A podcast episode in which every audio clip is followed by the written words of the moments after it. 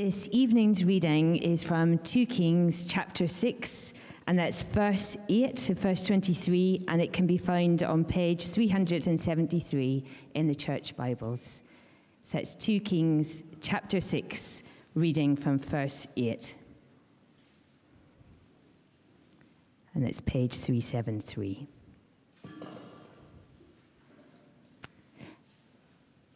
Now the king of Aram was at war with Israel. After conferring with his officers, he said, I will set up my camp in such and such a place. The man of God sent word to the king of Israel Beware of passing that place, because the Arameans are going down there. So the king of Israel checked on the place indicated by the man of God.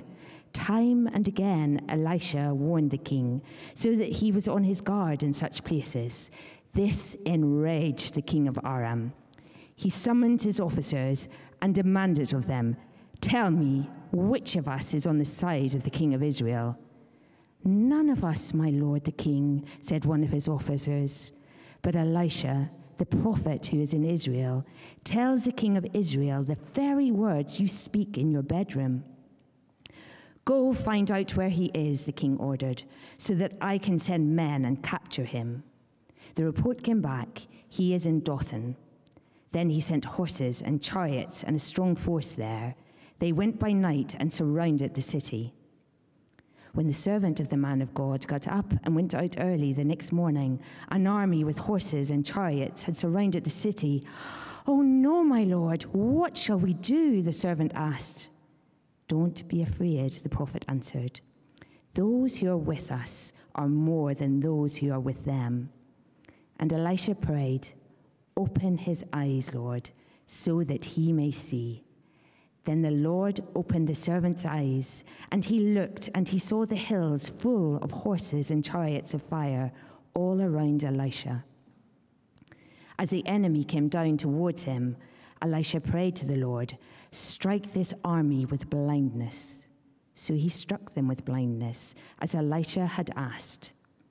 Elisha told them, This is not the road, and this is not the city. Follow me, and I will lead you to the man you are looking for. And he led them to Samaria. After they entered the city, Elisha said, Lord, open the eyes of these men so that they can see. Then the Lord opened their eyes, and they looked, and there they were inside Samaria. When the king of Israel saw them, he asked Elisha, Shall I kill them, my father? Shall I kill them? Do not kill them, he answered. Would you kill those you have captured with your own sword or bow? Set food and water before them, so that they may eat and drink and then go back to their master. So he prepared a great feast for them, and after they had finished eating and drinking, he sent them away, and they returned to their master. So the bands from Aram stopped raiding Israel's territory. This is the word of the Lord. Thanks be to God.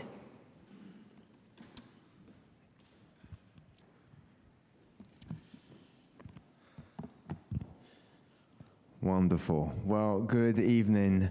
Man, this microphone is hot. I just feel the heat, uh, and it's lovely to see you all. I, I, am aware. People, I've heard someone say, "I thought churches are meant to be cool," but um, clearly it's quite quite warm today. Um, let me extend my uh, my welcome to the CIO team Josh. It's wonderful to have you here. My name's Ollie Benyon, and as Stuart said, I'm the associate vicar here, and it's wonderful to see so many of you uh, here today, and uh, wonderful to see Steve Conacher, our youth pastor, back again, uh, who's uh, been in Brazil and come back for a holiday. Lovely to see you. Uh, wonderful. So, we are uh, continuing our series on prayers the Lord loves to hear. And this evening, we're looking at the prayer of Elisha to open my eyes to the things of the Lord. Um, do you ever um, find yourself searching frantically for something only to discover that it's like right in your face. It's just right there. This happens to me all the time.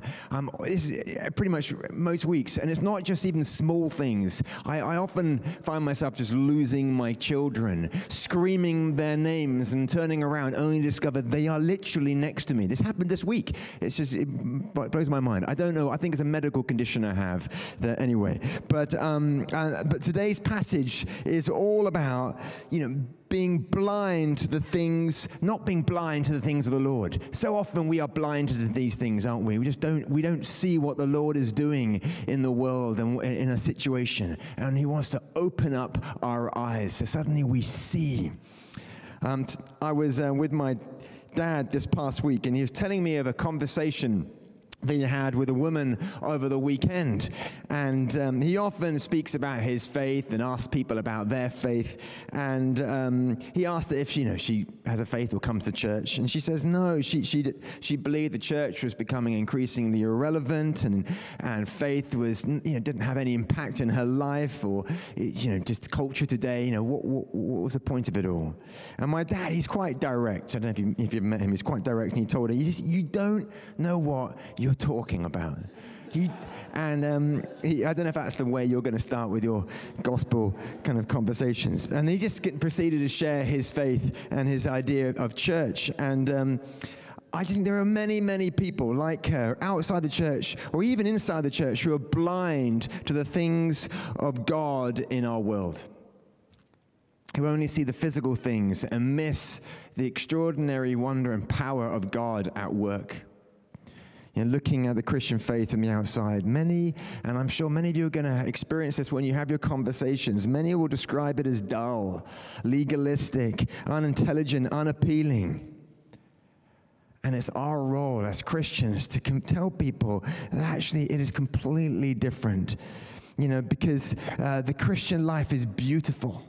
It is majestic. It is powerful. It is full of joy. It is full of meaning. And we get to share that hope with those around us. And today's passage, it invites us to peel back the curtain and to, to ask the Lord for a glimpse of his glorious splendor that is at work. So let's just have a quick recap of this uh, wonderful passage. Um, Aram is at war with Israel, but the king of Israel seems to be able to predict Aram's army's movement, which must be really annoying. Everywhere Aram's army goes, uh, Israel is one step ahead. So much so that the king of Aram is like convinced he must have some, some spies in his camp feeding information. But he hasn't got a spy. What is happening is God is speaking to the prophet Elisha and giving him like inside information, divine knowledge, uh, uh, and kind of divine visions of what is happening. And then Elisha is passing on this information to the king of Israel. So the king of Aram, he realizes that he needs to do something about this Elisha. He's heard about him, he knows what's going on. So he sends an army to find Elisha to capture him. Now, at this point, you might be thinking if Elisha was able to predict where King Aram's army was going and where they were going to place, you, you think they might have worked out he, his plan to come and capture himself. You know, I don't quite know what was going on there, but, you know, maybe he didn't fully think through his plan very well. So, so one morning, Elisha's servant, he pulls back the curtains and he discovers that their, their, their house is just completely surrounded with horses and chariots. And just as many of us would in that particular situation, we would just cry out, You know, we're doomed, sir. What shall we do?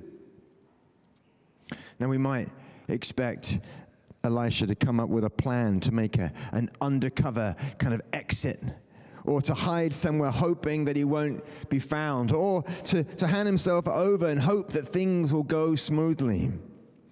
But Elisha does something much, much better. He speaks a word of God. He says to his servant, Don't be afraid. And he says, and he prays, Oh Lord, open his eyes and let him see. Let him see. God answers Elisha's prayer. And Elisha's servant, he looks up and he sees the, the hillside covered with horses and chariots of fire. God's protection that is always there, that is unseen, suddenly becomes visible. And God rescues Elisha, Elisha's servant, and indeed the whole Israel nation. What an extraordinary story this is. So, what can we learn from this story? I just want to vo- focus on one particular verse, and that is the prayer that Elisha has in verse 17 Oh Lord, open his eyes so that he may see. There is a lot in the story about blindness and of sight. Elisha is able to see God and see and fend off an attack. But then Elisha's servant, he's blinded to what is going on. He doesn't see God, and he sees maybe as many people see. And Elijah has to pray that God would, would open up his eyes so he see what's going on. And then the Arameans are blinded, you know, not physically as we might imagine. The word in Hebrew has more of a sense of the vision of being confused, because clearly they were able to follow him until they got to the Israelite camp, and then their eyes were opened again. They were, you know, became less confused.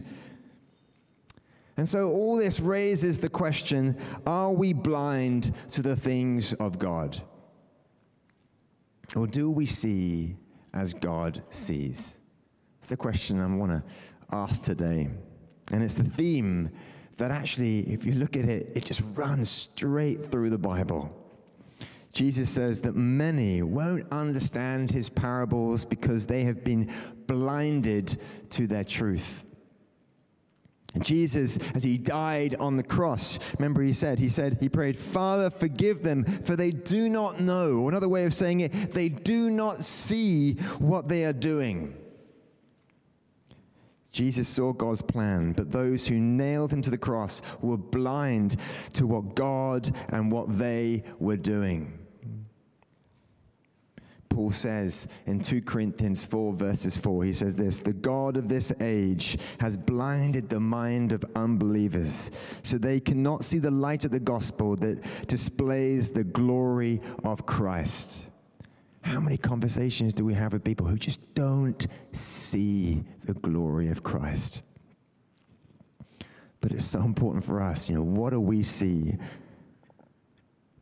Elisha's servant, he was blinded to, to three things, which I believe we can easily find ourselves being blinded to. The first one is God's presence. God's presence. Um, this week, we have experienced a significant amount of heat, and we love to moan about the weather in, in the UK. Um, but I'm, I'm, going to resist the temptation to moan about the heat. But um, as I walked around, especially on Monday and Tuesday, it felt like you know the weather was close. It was tangible. It was all encompassing. It was everywhere, and uh, could, it's almost like I could touch the weather. Do you understand what I'm feeling? Yeah. Okay. And you know, I know the weather is always there. Okay okay, I'm not foolish. I know it's always there. But on this occasion, I could just sense its presence there. It was just on my face. And this rare occasion in the UK reminded me how often I walk around and I just forget that God's presence is close. Uh, and I'm ordained, I work in the church, I, but I can often forget. I can get lost in the day's problems and become blind to the very true reality that the Lord is here. Jesus tells us this. He says, Where two or three are gathered, we are that here. There, there I am amongst them. That's a promise from the Lord. The Lord is here. And when we gather together, we can encounter God's presence in our lives in a, in a much clearer way.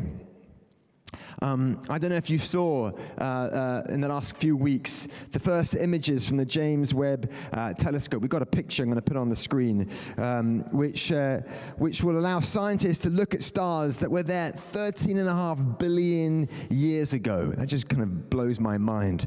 And, um, and it was the deepest, the most detailed view of the universe to date and contained within it billions of stars, billions of light years away from us. It's just beyond my comprehension, but it's extraordinary. And they had these two images on, in the paper. The first one is of the new telescope at the top, and then the other one, the lower one, is of the older Hubble telescope.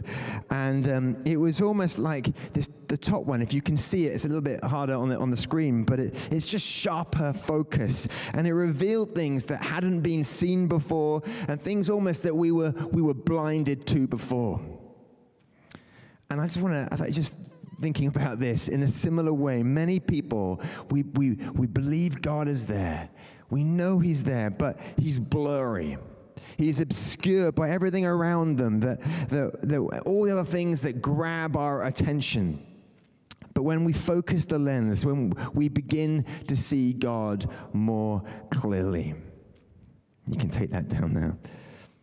One way we can get a better focus on the presence of the Lord is by meeting together on a Sunday. This is what we're doing right now. And it doesn't, it doesn't happen to me every single week, but I, time and time again, when we are worshiping the Lord, when we're praying, when we're spending time together, I can, um, I can really get a tangible uh, feeling of just being in the presence of the Lord. It is, it, it is wonderful. It is a joyful thing. And that happens when we gather together. Another way we, is through just our own personal times of prayer and devotion. Sometimes this stuff isn't rocket science. This is just this is Christian discipleship. This is what we do. You know, it's when we spend time, suddenly the lens is brought into focus through times of silence when the peace of God descends on us, and maybe from re- reading a particular verse or just studying something uh, in the, in the, in the Bible, uh, and it just draws us closer to the Lord. And it can so be easy to skip our devotional times. Uh, it's so easy to do it. You know, I can find it myself. It's so easy to do it. But when we do, the, the cost is that we will often miss encountering the presence of the Lord. It's so valuable. Another maybe example is kind of going to what some people call uh, maybe a thin place. This could be a place of great beauty or wonder where the distance between heaven and earth just almost feels just paper thin. Um, maybe some kind of really strong examples in the Bible of this. Uh, maybe Exodus, where, where God's presence went before the Israelites with, with, a cloud at night and a pillar of, uh, sorry, a cloud in the day and a pillar of fire at night. And it was, you know, God traveling with the Israelites, and, and then they saw it or Moses on Mount Sinai, or, or Saul on the road to Damascus as he met the risen Lord Jesus. And I remember very distinctly going to Uganda and praying on uh, Prayer Mountain, which is, you know, people often go there and pray. And I remember distinctly, age 18, just having a real encounter with the presence of the Lord on that mountain. You know, it's in these places and, and others we see in a much clearer way than normal uh, when, we, when, we, when we kind of uh, refocus on, on the Lord. And that's the important thing is that we need to sharpen our focus on the Lord, not just on special one off moments, but just in the everyday. And just think how that will change us when, when that happens. Would we be quite so quick to indulge in our sins if we knew the Lord was by our side, His presence was with us? And this is the reason the book of Hebrews tells us to fix our eyes on Jesus, the author and perfecter of faith. It's because when we fix our eyes on Him and all that He's done for us, it's so much harder for us to get caught up in the different sins that are so easy to entangle us. You know, we start to see the, the bigger picture. Seeing God's presence, it also gives us a boldness to move forwards into God's plan for our lives. Uh, we see again examples of this throughout Scripture. You know, Moses, he had a, had a stammer and was terrified of going to speak before Pharaoh. But he moved ahead and led the Israelites into freedom because he, he saw God in the burning bush on Mount Sinai, in the pillar of fire and the cloud and that great cloud. Why did David, that small boy at that point, in battle this giant Goliath? Because he knew and saw the living God with him. Why did Isaiah said, "Here I am, Lord, send me"? Because Isaiah saw God in the temple and continued to see him with him. And the list goes on. There's so many examples of that. Seeing God Seeing his presence allows us to move forward into God's plans and purposes with just great boldness and courage because we know that we are not alone in this situation. You know, the Lord is providing uh, our own, you know, providing strength in that situation. Secondly, the second thing I want to say that we can be blind to is we can have our eyes opened to God's protection. Um, there's a, a, a minnow like fish uh, called Four Eyes. I have a picture of it, which is a bit of a harsh name, I feel. Um, it's not that one, uh, which lives in Central and South America. And um, what's unusual about this fish is it's got these particularly bulging um, eyes. And um, as you can see, his eyes are on its head on top of its head, and, um, it, it, and, it's skimming on top of the water, and some of the eyes are above the water, and some of the eyes are below. And the top half, what's remarkable, the top half of its eyes are, are kind of like normal eyes, as you know we have, and, uh, and, and the bottom are kind of like water eyes, so they can look down in the river. And these eyes are like a set of bifocals, and they mean that the fish is protected from, from the predators above, but also can see, I guess, predators below, and also the, the, the food below. I think that's quite extraordinary. And it's the kind of I think, discerning vision we should have as Christians. We need to have our eyes fixed both on the world around us, but also on God. We may see all sorts of problems, you know, beneath the surface, all the things I need. But we can look up and see the one who protects us above the surface. And God, He does protect us. In Psalm 34, verse 7, it says this The angel Lord encamps around those who fear Him, and He delivers them and that is what Elisha's servant saw that day the angel, yeah, the, the army surrounding them.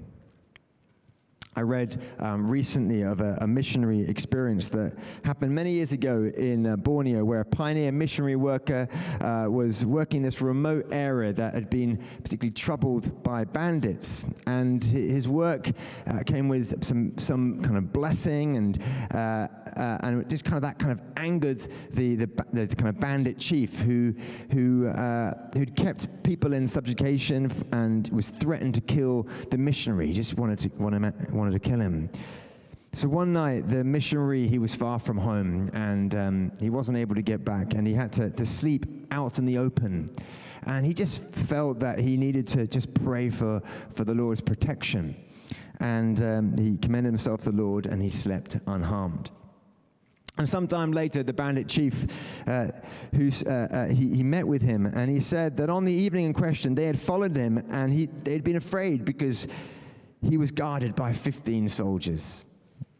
And the missionary, he, he was puzzled because, you know, clearly he was, he was on his own, he thought.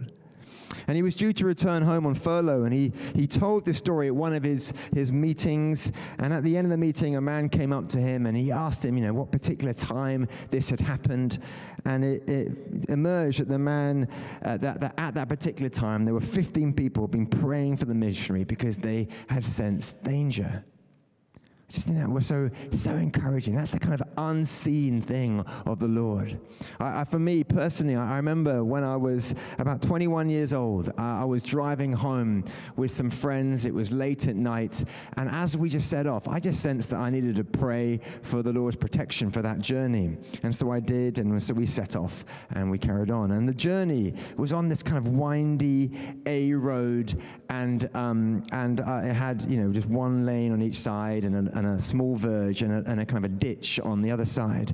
And I was driving around 50 miles an hour, and I remember driving around this corner and suddenly seeing in front of me two large, you know, like large, like Tesco's kind of big trucks, and one was overtaking the other. And um, there was no time for anyone to stop or slow down. All I could do was uh, steer the car and uh, aim for the verge. And uh, incredibly, we passed the trucks without ever slowing down, without even hitting rough terrain. And we managed to get, you know, the other side and just drove home safely. And obviously, everyone in the car, we, we were completely stunned. We, we stopped speaking and we just like got home. And I remember telling my, my parents the next day, and they were just uh, telling them what happened. And they just broke down in tears because they just knew, man, you, you should have probably died last night. And to this day, I see that moment just as a miracle. You know, we had been protected as there was no way uh, we could have avoided that crash. Something intervened in that moment. Now, I've been going loads of those kind of stories, but we also know there's plenty of stories when it seems God doesn't intervene in a situation. What, what is that all about? Well, we do see in the, in the life of Jesus, this unseen protection is not always present. No, sorry, is always present, even if it's not always activated. You know, Jesus rebuked Peter in the Garden of Gethsemane with, Do you think I cannot call on my Father and he will at once put at my disposal more than 12 legions of angels? In Matthew 26. Imagine that. There were 72,000 mighty spirits chomping at the bit, ready to intervene at Jesus' defense. But the legions were idle because at that moment the cross was the will of God in that situation. But in Gethsemane, it was as if Jesus turned quietly to Peter and said, Peter, I don't lack resources. Which means that Jesus knew and lived under this unseen protection of 2 Kings 6, verses 8, that we're looking at today. He was aware of what the Lord's army was there, but he didn't always call on it. So, what happens if God doesn't show you the horses and the chariots of fire in a situation? Then you must go on leaning on the fact of verse 16 if the sight of verse 17 is denied of you. Don't be afraid. Those who are with us are more than those who are with them. We get to hold on to those promises, no matter what we see. And thirdly, what I say is we need to have our eyes opened to God's provision. In this passage, we see that God's provision is through the deliverance from their enemy. And God regularly provides uh, in this way. It's another truth that we see, you know, like a thread, almost like a, a rope, all the way through Scripture. We see God delivering the Hebrews from the slavery in Egypt, from David from Goliath, uh, Daniel from the lion's den, Peter and John from prison, and Paul from an, an angry mob. Just to name a few. For us today, God has given us the ultimate, ultimate deliverance in Jesus, rescuing us from our sin, from evil, from darkness and death, and setting our lives in a new direction. And He will provide for us every single day when we call out to Him. This past um, week, I got the, the great privilege of watching my eldest daughter perform uh, in uh, Les uh, Miserables at Chesterton School, and it was magnificent. She played little Cosette. I watched. I cried my way through. Uh, I was a very, very proud father, and. Um, uh, there is a scene very early on in the play, if you remember, where the lead character, Jean Valjean, has been released from prison after 18 years for a minor crime, but he finds uh, nothing in store for him apart from mistrust and mistreatment. And it looks like his trajectory of his life is just going to be bad. And he's angry and he's alone and he finds shelter in a church where he's shown love and kindness by a bishop and despite all that, he, he wakes up the next morning and he steals the church's silver. And he, and, but he's, he runs off, but he's quickly caught by the police and he's dragged back to the bishop, expecting the bishop to, to confirm the crime and Jean Valjean to be thrown back in prison. And that ought to be basically the end of his life. But the whole story hinges on this, this one moment right at the beginning of the play as the bishop chooses he, not to condemn the man, but shows love and mercy. And he tells the police, There is no crime here. For the silver was a gift, and that Jean Valjean left so early that he even forgot to take the best stuff. And he handed him two, you know, expensive silver candlestick holders. And then he says to Jean Valjean, he says this to him. I'm not going to sing it, but this is what he says. But remember this, my brother. See in this some higher plan. You must use this precious silver to become an honest man by the witness of the martyrs, by the passion and the blood. God has raised you out of darkness. I have saved your soul for God. Jean Valjean had been delivered from the past and he'd been given a second chance of life, a new vision for the future. And as Christians, we get to be like the bishop and speak truth to people when there are so many lies going on about people. And to raise their gaze out of darkness and to help them to see the Lord, the provision that the Lord has for them. And people are so often afraid. There's so much fear going on. And that's what the devil wants. He wants to keep people in fear. He wants them to be held captive to it, thinking that we're alone, thinking that there's no one out there watching out for us. This is all we've got. But the truth is that we don't need to be blind and afraid. We can open our eyes and we can see God, see His presence we can see his protection and we can see his provision. I want to finish by just reading a, a, prayer, poem, psalm type from a New Zealand author, uh, Joy Cowley, that I just read uh, this week that it just really struck me. And it's called Sacred Ground. It's going to come on the screen so you can follow along. We are standing on sacred ground. Let our hearts take off their shoes and come bare, trembling with awe, into the presence, presence which burns too bright and too close for ordinary vision. Only a naked heart can see that all around us, each clump of grass, every leaf, twig, stone, and flower is a blazing torch, incandescent with the one fire which has no name except I am. And only a naked heart can know that it too is a burning bush. All of us caught into the one fire, we are burning into I am, brighter than a galaxy of suns Words cannot contain the moment, but let's take with us the feeling of awe and wonder. Tomorrow's path might be dark, difficult, and sharp with stones.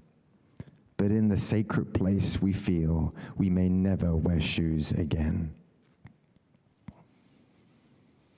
So, my prayer for us this evening, the prayer that comes out of Elisha's mouth is, Oh Lord, open my eyes and let me see. And we want to pray for others as well. Maybe as you, your mission team go out to pray that others that we meet, their eyes would be opened and they would see that there is comfort, courage, and hope for whatever life may throw uh, in our direction. So let me just pray for us uh, as we finish. Lord God, we thank you for this amazing passage. We thank you, Lord, that, uh, that you, are, you are here. Your presence is with us.